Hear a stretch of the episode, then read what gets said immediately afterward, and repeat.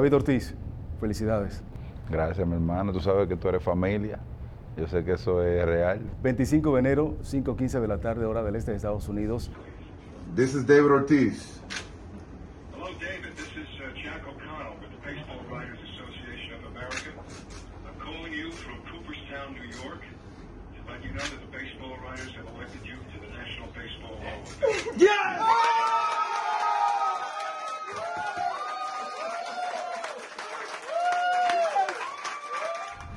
Descríbeme esos minutos antes de la llamada. Lo peor. ¿eh?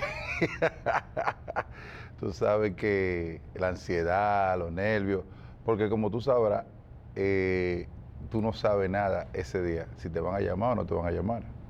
Porque recuérdate que como el 49% de los votos eh, los revelan ese día, lo, tú ves el 51% que tú tienes un buen promedio, lo que sea, pero ese 49% te puede destituir. Entonces, eh, es un momento que ellos te dicen, bueno, tú puedes ser que recibas una llamada entre las 6:15 y 7 de la noche, y si la llamada nunca llega, te quedaste con el moño hecho, como decimos aquí en la República, y ya tú sabes. Pero gracias a Dios eh, llegó la llamada, estaba con la familia, con mis seres queridos, con la gente que de verdad han estado ahí para uno. Te extrañé a mami, eh, extrañé a Leo López, gente que se le han ido a uno de tiempo, o cuando el, el- el tiempo de ellos es up, como dice, eh, como decimos, tú sabes, por- porque Dios lo decide, pero yo sé que esa gente siempre está ahí con uno. Cuando el teléfono suena, se te nota nervioso, estabas sudando las manos. ¿Qué te pasó por la mente cuando hablabas y te dan la noticia? Bueno, tú sabes que eso es eh, un, un día que se hace mal algo de la cuenta porque hay una gran parte de los votos que ellos les falta revelar y, y hasta que no lo revelen tú no sabes, ellos no te dicen nada, es algo que es muy íntimo y ¿qué te digo? Y las horas se ponen largas de verdad.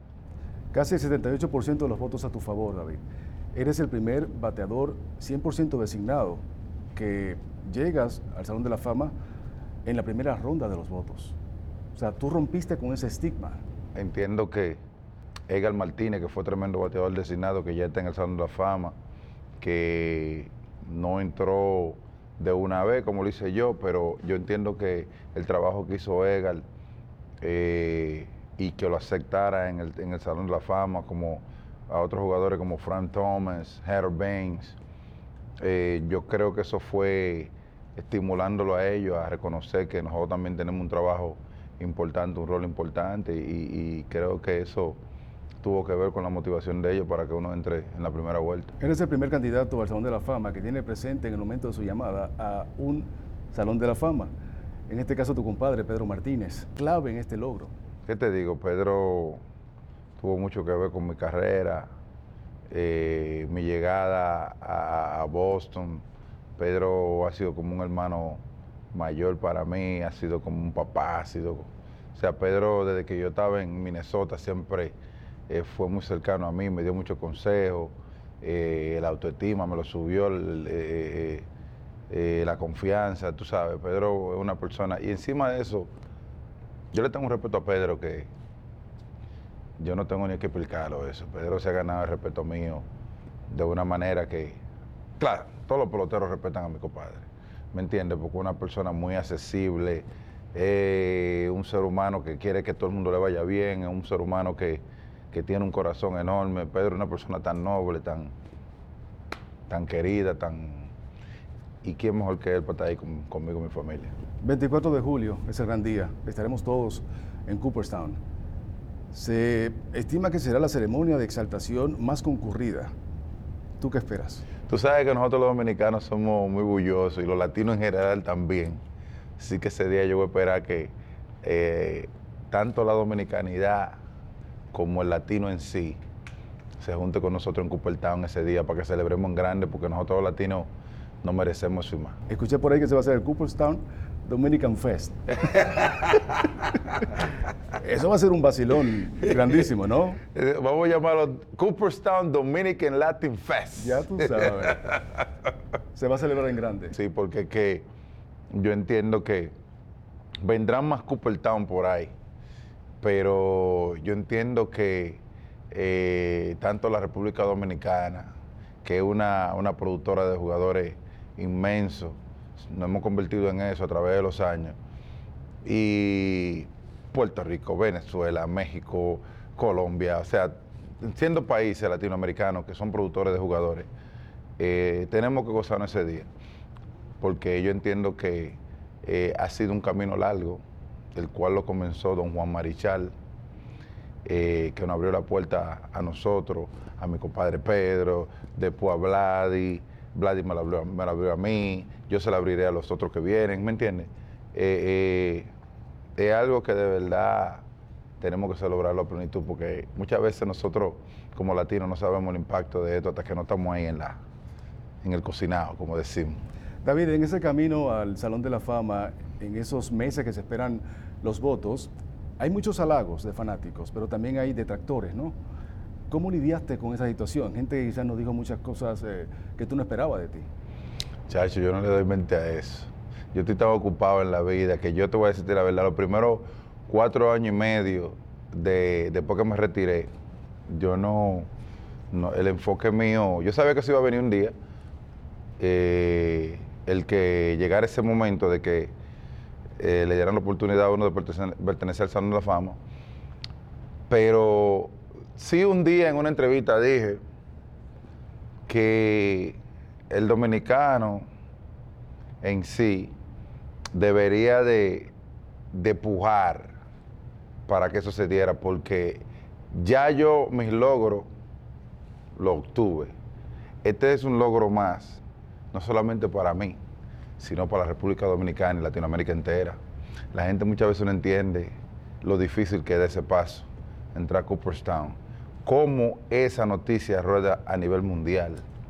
Cuando eso suena a nivel mundial, el que vive en Ucrania, que ve esa noticia y ve, dice, dominicano, entró a Salón de Fama, y no sabe lo que es la República Dominicana, ni sabe dónde queda, ni mucho menos, va a empezar a googlear a ver qué es lo que es con nosotros, porque es una noticia que impacta. Entonces, eh, el dominicano, el latino en sí, cuando ve que uno de nosotros tiene la oportunidad de, de- de poder entrar a eso, tiene que olvidarse de todo y meter mano y, y pujar por su gente, por lo suyo, porque esto es de ustedes. David, tu vida ha sido una montaña rusa. Pobreza, glorias, fama, fortuna, tragedias. Si miras hacia atrás, ¿cómo evalúas tu vida? Por todo le doy gracias a Dios, porque dentro de las cosas malas que le pasan a uno, también le pasan muchas buenas. Y yo entiendo que eh, estamos aquí por una razón. Dios es el único que en sí sabe cuál es el, el camino final de uno, la ruta final, pero yo entiendo que Él nos usa a nosotros como elementos de Él para que nosotros nos convirtamos en su voz. Entonces, yo soy una persona que vivo la vida feliz, yo soy una persona que yo no le hago daño a nadie. A mí nunca me ha pasado por la mente hacerle daño a nadie. El que haya gente que te quieran hacer daño a ti, tú no puedes competir con eso. ¿Me entiendes? O gente que entiendan que a ti te tiene que ir mal, o gente que te deseen el mal, o gente que no te quieran ver triunfar. Para mí esa gente no existen porque en realidad el que ve la cosa desde ese punto de vista no tiene un norte. ¿Me entiendes? Mientras más gente nos va bien, mientras más gente Dios nos bendice, nos da lo que necesitemos, mientras menos pobreza hay, yo entiendo que más estabilidad social y mundial existiría y por ende mm, poca gente perdería en la vida eh, si la cosa está bien. Menos gente perderá en la vida y yo entiendo que eso es así. Pues yo no le doy mente a eso. Yo soy un tipo que yo vivo con, con mi mente enfocada en lo que yo quiero. Mencionas mucho a Dios. Y en la conferencia de prensa, el día de tu llamada ¿no? para Cooperstown, dijiste algo que me llamó la atención y es que te vislumbra, te ves en algún momento predicando la palabra de Dios. Es que yo entiendo que la palabra de Dios hay que, hay que, el mundo está muy, muy, como que muy loco ahora. La gente dice que eh, se trata de, de la gente independizarse, eh, los colores que nadie nunca había conocido. Pero creyendo en Dios, tú te enfoques, tú ves que como que están pasando muchas cosas feas, muchas cosas que yo entiendo que a papá Dios no le gusta. Entonces, eh, yo entiendo que nosotros a través del tiempo lo que, tiene, lo que tenemos que promover su palabra y, y educar al joven que viene por ahí, y enseñarle los valores, porque todas esas cosas van con la línea de la palabra que Dios puso en su escritura. ¿Tú me entiendes? El, eh, eh, no mate, no haga daño, no haga esto, no haga aquello, ama al prójimo como a ti mismo. ¿Me entiendes? Todas esas cosas son palabras provenientes de Él y la gente se está como que olvidando de eso, una parte. Y, y tú sabes que cuando uno es malo, hace más sonido que 100 que son buenos. ¿Me entiendes? Entonces yo entiendo que eso es así. Estamos celebrando el mes de la historia afroamericana. Tú como afrolatino, ¿cuán difícil fueron esos inicios para lograr tus sueños en las grandes ligas? No, fueron difíciles, fueron difíciles. Yo en realidad fui dichoso eh, porque yo nunca como que palpé el racismo directamente. Yo no te puedo decir que yo viví episodios de racismo, pero hay gente que tiene su forma diferente de usarlo. ¿Tú me entiendes? Y yo fui un tipo que tuve muchas dificultades al principio con- en mi carrera en Minnesota, que lesiones, que un dirigente que yo no le gustaba, por esta otra razón. eh, y yo a eso, hasta a eso yo le agradezco a Dios, que me puso eso en, en el camino adelante, porque yo aprendí a que algo me dijo, cuando te llegue tu oportunidad, no la suelte. Estás ready para cuando te llegue y cuando te llegue, no la suelte. ¿Y tú sabes cuándo yo solté esa oportunidad? Cuando me llegó? El último día que me retiré. Entonces, si lo bueno me pasa adelante, a lo mejor yo no pudiera lidiar con el final de mi carrera, pero como lo malo me pasó adelante, por eso yo me mantuve firme el resto del camino, ¿me entiendes? 4 de abril 2020, Leo López se va. Era tu hermano, era tu mano derecha. ¿Cuánta falta hizo ese día de la llamada? No, no, no, muchacho, no, no te puedo ni, ni...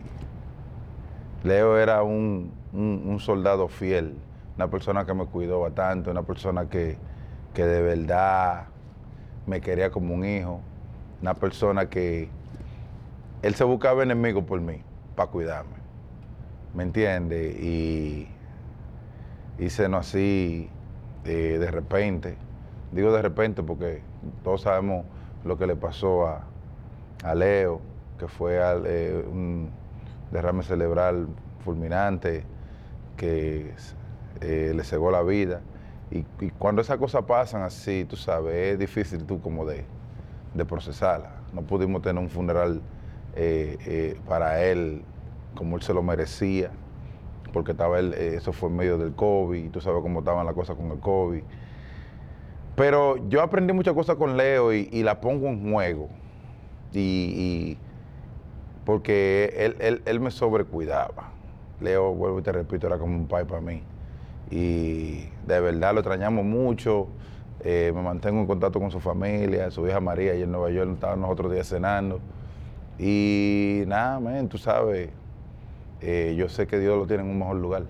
Tu viejo, don Leo Ortiz, vio en ti ese gran sueño, ¿no? El caballo de Troya, De ser un jugador de béisbol, el real papi. el gran orgullo. Y si el viejo mío me mira ahora y me ve con, como con ese, ese orgullo y, ese, y esa seguridad.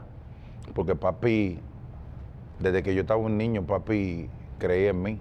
Papi me vio ese talento. Papi, lo- el primer juguete que yo me acuerdo que mi papá me regaló fue un guante y una pelota. Él soñaba con eso. Mi papá me dijo a mí que, y eso me lo confirmó mi mamá, que cuando yo caí en el vientre de mi mamá, ya mi papá, tú sabes que en esos tiempos los viejos eran difíciles, y, y cuando mi mamá cae embarazada de mi papá, ahí mismo tuvo que casarse, y el viejo de mi mamá le dijo, tiene que tener un trabajo ahora porque por ahí viene uno que hay que dejársela caer. Y papi mismo se hincó de rodillas, le pidió a la Virgen de la Altagracia que, que su hijo fuera varón y que fuera pelotero. Con una fe divina, porque mi papá es el, ser humano que tiene más fe. Y de ahí tuvo que dejar la pelota y empezar a trabajar para, sostener a su familia, porque eh, el papá de mami no cogía ese. Y de ahí nací yo y el resto es historia, ya tú sabes. Pero papi, desde que yo estaba chamaquito, papi tenía esa visión conmigo. Una, una cosa que yo muchas veces cuando la pienso hasta, hasta me, me- me- me- me da como que, vea acá, pero ¿cómo este tipo sabía eso? ¿Entiendes? Porque a mí lo que me gustaba era el basquetbol. David, Doña Ángela no está físicamente presente, pero sí lo está espiritualmente. Siempre. Ha estado a tu lado en todo momento. Ella celebra contigo esta, este gran logro. Eso es así, Tony. Mami siempre fue una persona que me apoyó mucho. Una persona que los de ella eran sus muchachos. Mi mamá y mi papá, yo me acuerdo que mami cogía para Curazao por ahí a comprar ropa para vender en los hoteles aquí. Y yo me acuerdo que papi y ella tenían cada uno un motor y se iban con esos maletones para las Américas de madrugada para coger vuelo temprano, porque tú sabes que los vuelos tempranos cuestan menos. Y esa vieja muchacho hizo de todo para que uno estuviera bien. ¿Tú me entiendes? Y, yo siempre lo he visto así, yo siempre, que, yo siempre sentí a mi mamá cuidándome, tú sabes, apoyándome. Eh, ya yo, eh, cuando ella murió, ya yo estaba en Grandes Ligas ya con Minnesota. Me acuerdo que, que fue un año, un par de años muy difícil para mí. Eh, no tener mami ahí. Pero vuelvo y te repito, yo tengo mucha fe en Dios y, a Dios yo nunca le reclamo nada. Le doy gracias por todo y porque yo entiendo que Dios con uno se ha pasado, le ha dado demasiado, ¿tú me entiendes? Y Él tiene sus planes y uno tiene que adaptarse a eso, real. Carismático, altruista, has ayudado a mucha gente. ¿Qué mensaje le tiene a toda la fanaticada que quiere tanto a Big Papi? que yo voy a estar aquí siempre para hacer lo mismo, men. La vida yo la veo eh, de una sola manera, mejorar. Tú sabes. Y si eso es lo que tengo que hacer, pues seguir mejorando. Lo voy a seguir haciendo. No hay otra opción. Ese es el único camino que Dios le enseña a uno. Real. Gracias por la confianza, David. Hey, tú sabes que tú eres familia, papá.